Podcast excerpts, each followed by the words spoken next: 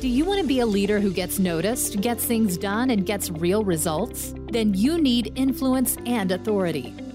Join host Jennifer McClure to learn how to build authority, expand your influence, and increase your impact. This is the Impact Makers Podcast with Jennifer McClure. Welcome to the Impact Makers Podcast. I'm your host, Jennifer McClure, and today we'll be chatting with innovation coach Ellia Harris. Ellia is an expert in creative problem solving and creating cultures of innovation. She works with managers, business owners, and their teams to get them out of habitual thinking so they can find creative solutions that they couldn't see before. The creator of Lightbulb Thinking Ellia's 10 plus years of experience as an organizational trainer and coach, and her own experience as a manager seeking a creative approach to leadership has led to her expertise in using creative thinking as the fastest route to becoming an effective leader of a high performing team, which, in a time when we all need to be at the top of our game, is more crucial than ever. I think you'll enjoy my conversation with Ellia because she reminds us that everyone has the capacity for creative thinking and creative problem solving and thinking differently about some of the challenges that you're facing may just be the best way to identify the solution that you need to move forward. Well, welcome, Ellia, to the Impact Makers podcast. I'm excited to learn more about you and what you do. So, why don't you start out by telling us a little bit about who you are and what you're all about? Great. Well, thanks for having me on the show, Jennifer. My name is Ellia Harris. My company is The Potential Center. And what I do is I get leaders and teams out of habitual thinking, something that's very easy for us to fall into, so that they can solve challenges with creative solutions that may have been there all along, but that we just couldn't see them. Mm. How did you land on that? You know, what what was your background that kind of brought you to creating this business and this type of work? Yeah, it's it's an interesting uh, transition for how I got here. My my life has not, my professional life has not gone in a straight line from A to wherever we are are. so I've had some things along the way. One of the biggest impacts on me uh, coming into this work was when I became a manager myself. I was working in nonprofit organizations and I was heading up fundraising teams and I was feeling like some lack of confidence. I didn't have any management training. I was figuring it out on my own. We had sometimes ridiculous targets that we needed to, to work towards. And around that time, um, I did a leadership course for myself. And I was reassured by the fact that I was actually, you know, doing the right things at the right time with the right people.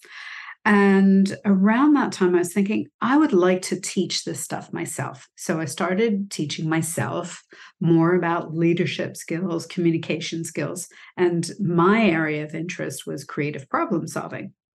So I got this training under my belt, and uh, through an opportunity, let's call it being let go, I decided to go into being an organization development consultant, doing training and coaching in these areas. So I started doing that work about 20 years ago.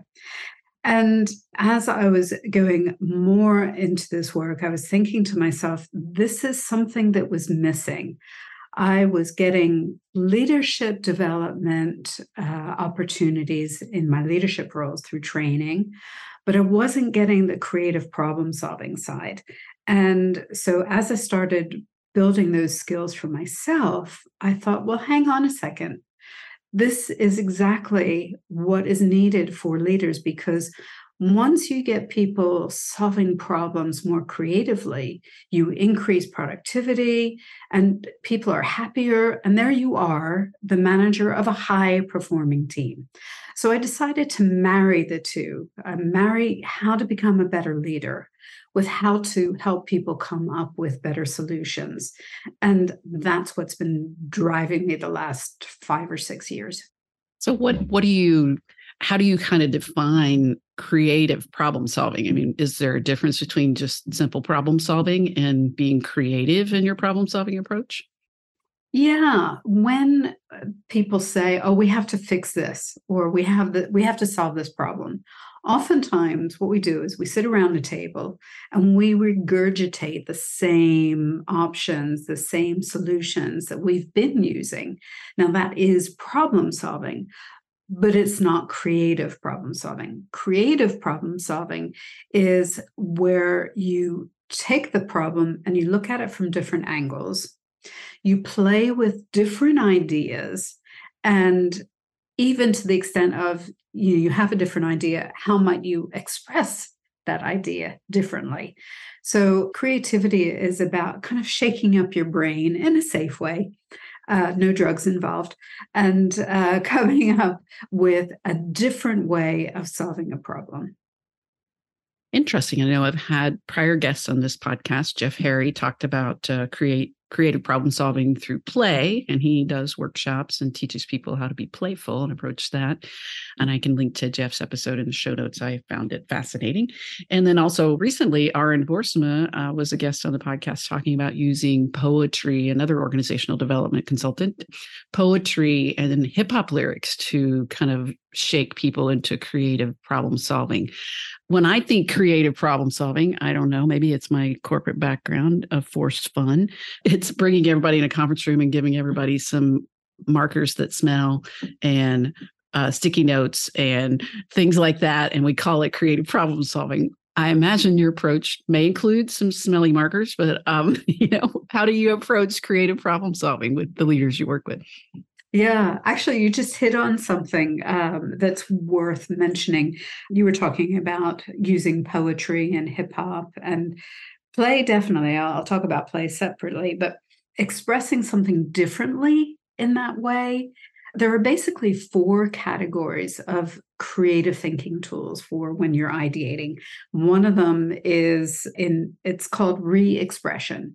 So, how can you express something differently? And writing a song, writing a poem, writing a hip hop song, those are perfect examples of that category of tools. So, how do you get people to go down this path in, in a brainstorming meeting? Uh, it's about I'm going to talk a little bit about light bulb thinking, which is the framework that I developed for creative problem solving, because it's very simple. It's four stages it's planning, it's ideating, it's choosing, and then it's either implementing or innovating, depending on the outcome of your idea. Planning is really important because if you don't identify the correct problem, you're going to waste a whole load of time. It's going to disillusion people. And then they're going to have to just go through that ideating process again when they realize, oh, we were solving the wrong problem. So it's really important to make sure that you spend some time talking about the problem and making sure that you're dealing with the cause and not just a symptom. So once you do that, another role that the leader plays in all this is being the facilitator of the ideating session. And so this involves putting uh, some logistics into place, like letting people know what the problem is so that they know what they're, they're going to be doing, asking people to prepare ahead of time, or just simply asking them to come with an open mind. When they're in the session, laying out the ground rules and saying, no idea is silly. You know, everything is valid at this stage because in brainstorming, sometimes it's the most ridiculous ideas that turn out to be the best ones.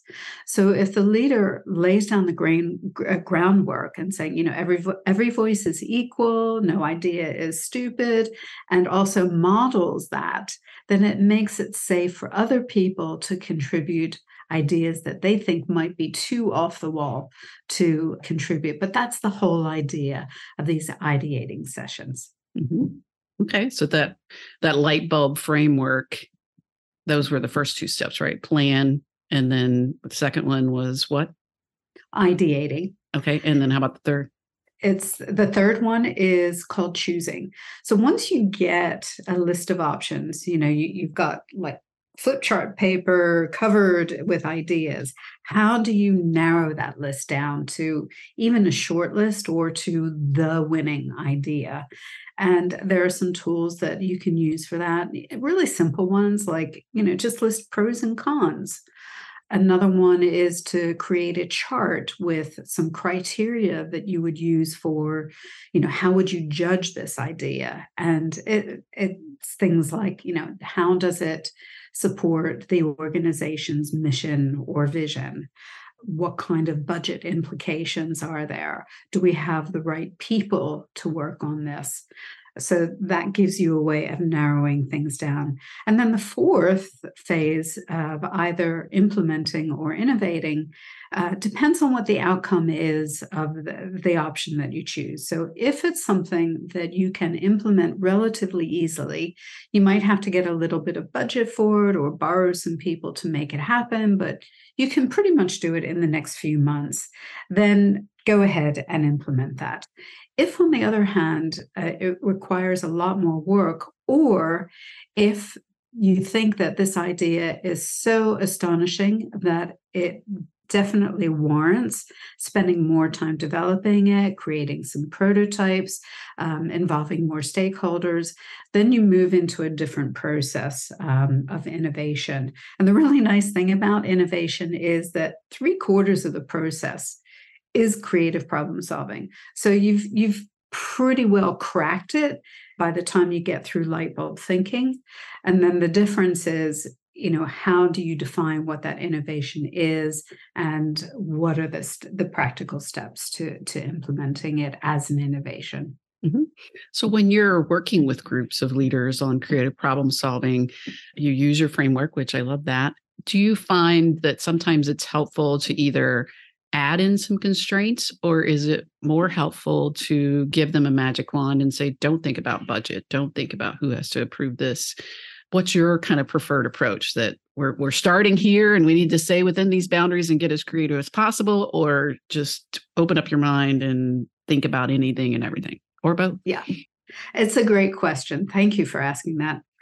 I definitely believe in providing constraints for two reasons. First of all, when people know what their guardrails are, then they don't have to think about it. Like when they're told it's at this point that you have to fly your idea past senior management, or you only have this amount of budget, then that's one less thing to have to worry about. And another reason is that the brain actually works better with constraints when it's coming up with ideas. So, you know, I mentioned there are four different categories of creative thinking tools. One of them is called revolution. And that's where you you're kind of breaking the brain in a way by taking some of the constraints away or putting lots in. So here's a really good example. If you shift the time scale, COVID is a perfect example.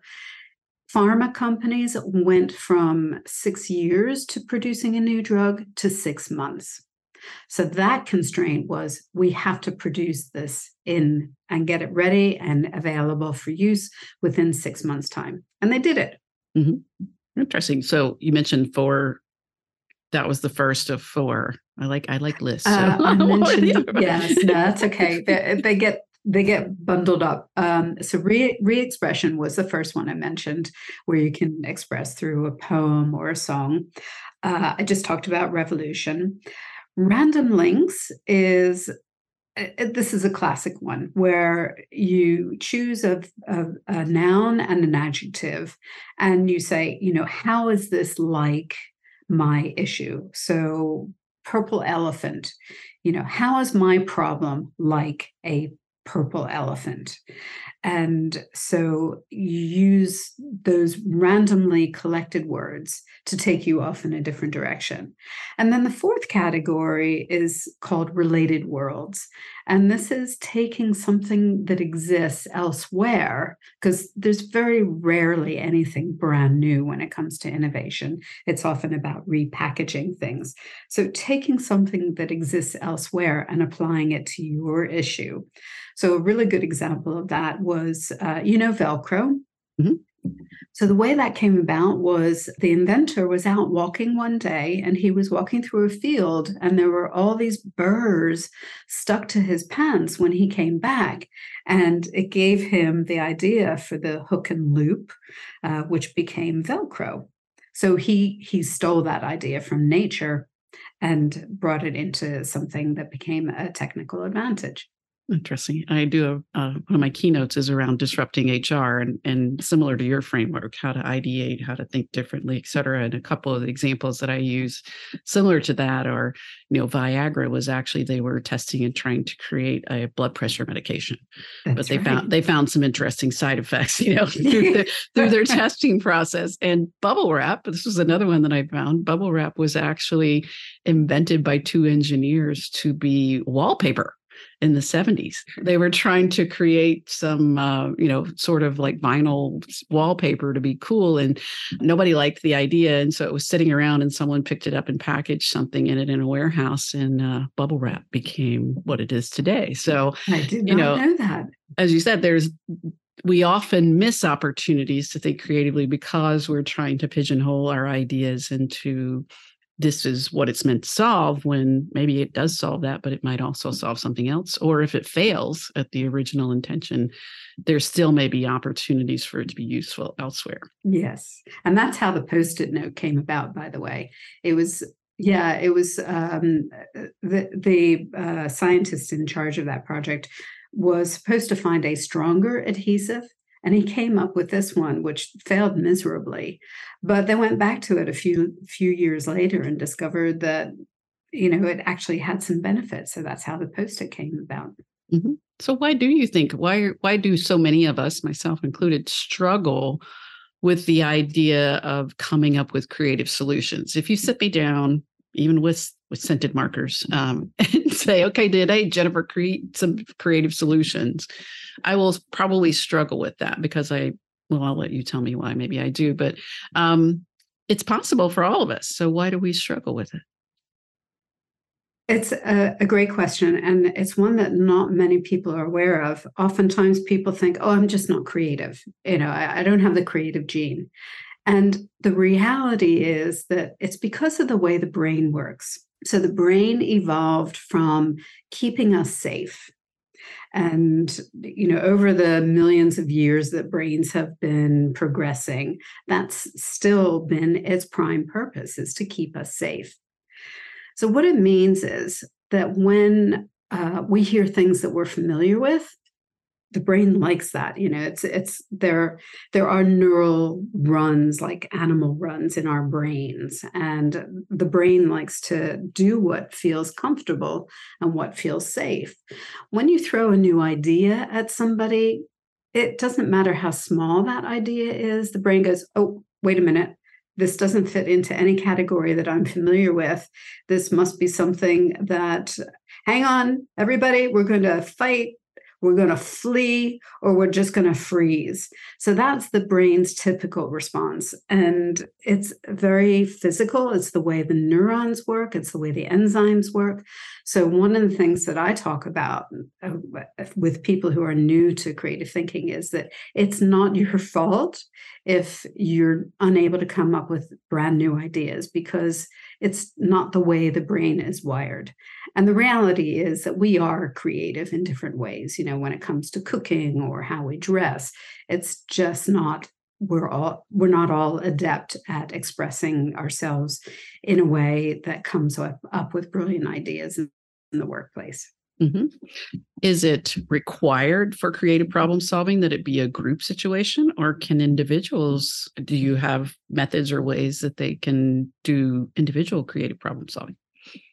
Yeah, you can do it on your own. You can do it as part of a group. Oftentimes, uh, especially for virtual groups, it's uh, even better to say to people, come up with ideas on your own, and then we'll meet in two days' time and uh, discuss the ideas that you came up with individually. And the techniques that I mentioned, they work just as well when you're working on your own. Uh, the, I think the thing that helps the most is to actually use old fashioned pen and paper to not generate ideas by sitting at a computer or if you have access to a whiteboard in your home, just something that's physical because you're taking information in physically as well as visually. Mm-hmm. Interesting. Well, what other things are you passionate about in the workplace? Or are you totally consumed with creative problem solving? The other thing, the, the other reason that I do this work is that I'm really passionate about helping young people succeed and about helping them develop leadership and creative problem solving skills because they are our future leaders. They are inher- inheriting some ridiculously complex challenges. And I think that we, older generations, have a responsibility to help younger generations face the new world that's uh, that they're inheriting. So that's another reason why I do this work, and it's why I really enjoy working with new managers. You know, people who are in a management management role for the first time and haven't had any management training. Mm-hmm from your work experience and the work you've done with others, is there an example that maybe you could bring forward, anonymize if necessary, of a really creative solution to a problem that you and your teams that you've worked with have come up with? I can give you two examples, one from my past and one that's actually in progress at the moment. So I mentioned that uh, I I led uh, several teams in the nonprofit sector, several fundraising teams, and there was one in the UK. And we were trying to. It, it was the British Lung Foundation, so it was it was to do with breathing and lung conditions. And uh, one of the, the things that I enjoyed most and the, the team enjoyed most was that we would come up with new campaign ideas uh, twice a year and we would build on those concepts uh, for the next six months. Uh, we came up with some really great ideas. Uh, we were able to incorporate something from the arts or something from nature. Uh, so that that was one example. Another example that I, I, can't that has to be anonymous because of the type of uh, where they are in their their trajectory is I'm working with a real estate uh, broker who has come up with a different method for providing services to clients. And so I'm helping her come up with more concepts around that, how to refine those concepts, how to bring her team on board with that. So two examples there. What are your thoughts about AI and how it can be used to either foster creativity, or do you have thoughts that maybe you want people to avoid the use of AI tools when trying to generate creative solutions to problems? So, I am one of those people that's not a big AI advocate. Having said that, I have, you know, I stay in touch with technology, and I've heard a number of times that when you're stuck for an idea, say for a title of a webinar or a book or something, that you ask AI in ChatGPT, you know, what is a good title for a book about da da da da. Now, eh, ChatGPT may not come up with the best title, but what it does is it combines words in different ways. And this comes into the, the re-expression or the random links. If you're combining words in different ways, it may make you think of something different. So if you're open to that concept, I'm not a big fan of AI for writing, but I think possibly for stimulating ideas, it could help, especially with people who are comfortable with AI. Mm-hmm. I found it for that reason, as you said. You know, I, am experimenting with it a number of different ways. But titles, whether it's the podcast title, this podcast title will probably be assisted by AI. But as you said, I'll upload either a transcript or something that I have written and ask for some suggested titles. And I think ChatGPT and I are on a path where every suggestion from ChatGPT is unleash, unlock, unleash. I'm like, and so now I'm now I'm yelling at it. I'm like, stop using unleash, unlock. In the beginning, the first time it said it, I was like, oh, that's great.